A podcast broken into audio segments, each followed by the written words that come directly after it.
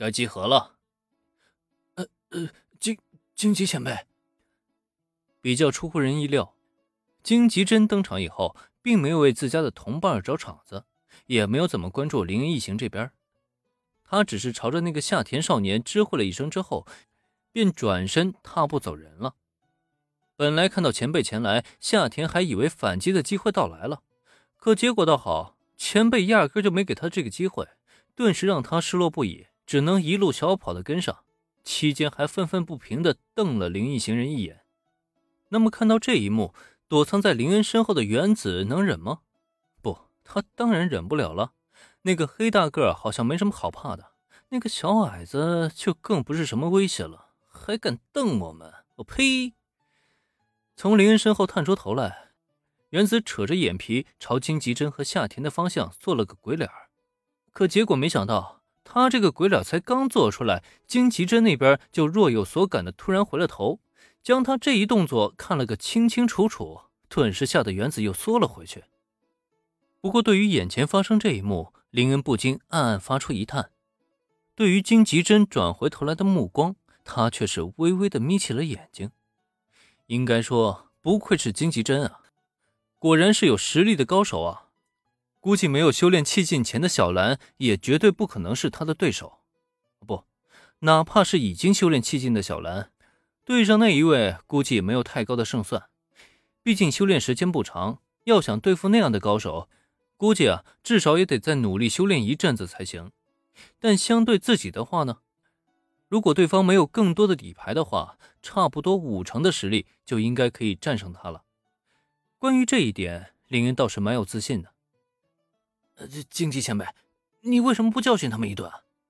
帝丹高中那帮家伙实在太嚣张了。将画面转到荆棘真一行身上。那个被原子喷了个晕头转向的夏田少年，脸上满是怨念的神色。按照他的想法，荆棘前辈的实力早就凌驾于普通的高中生水平了，是他心中最强的空手道家，完全没有理由被嘲讽了还不反击回去。结果呢，什么话都没说就走了，这不是弱了荆棘前辈的威名了吗？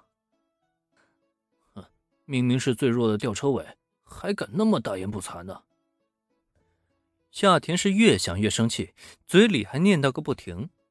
可就在这时，走在他前面的金吉珍却突然停下脚步，搞得夏田一个措手不及，差点撞到人家身上。呃，金吉前辈，夏田不知道金吉珍为什么会突然停下，心中有些暗暗发虚。不过这时再看金吉珍，他的表情却满是认真和严肃。帝丹高中不是吊车尾，那里面有高手。啊，帝丹高中的高手，呃是谁啊？从金吉珍口中听到这样一番话，夏天的眼珠子都快从眼眶中瞪了出来。帝丹高中有高手，他怎么从来都没听说过？要不是这话出自荆棘前辈之口，他怕是早就一巴掌打过去了，让对方别说梦话了。可如果连荆棘前辈都这么说的话，夏天怎么想都不觉得帝丹高中里有谁是高手。虽然在之前的关东地区比赛中，因为背户高中的提前晋级，导致没有与帝丹高中正式交手，可那种垫着底、靠着赛制才成功晋级的弱校，要是真有高手的话，又怎么可能混到那么惨的地步呢？只可惜荆棘真并没有为夏田少年解答疑惑。此时，在他脑海中浮现出来的只有林恩的身影。没错，别看林恩至始至终都一语不发，可强者之间的感应，却还是让金吉真第一个就关注到他了。即使没有真正的过招，可金吉真也依旧可以确定，那个自己从未见过的男人，绝对是可以与自己比肩的高手，甚至他的实力都有可能超越自己。这还真是让人非常兴奋的一件事情。本以为在毕业之前带领空手道部赢得这场特区大赛之后，自己就可以心无旁骛的去周游东英，见证各派的高手。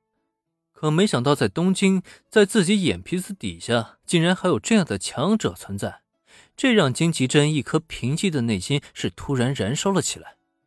这场特区大赛要比他想象中来的还要有趣啊！而且在林恩的身影消失后。一个扯着眼皮做鬼脸的女孩形象，却又不自觉地出现在金吉珍的脑海之中。那个女孩好像相当有意思啊！她和那个高手是什么关系呢？男女朋友，又或者是普通朋友吗？算了，不管他们是什么关系，都与他金吉珍没有关系。自己的目标呢，是成为东瀛最强的空手道家。在完成这一目标之前，自己可没有闲暇时间去想其他的问题。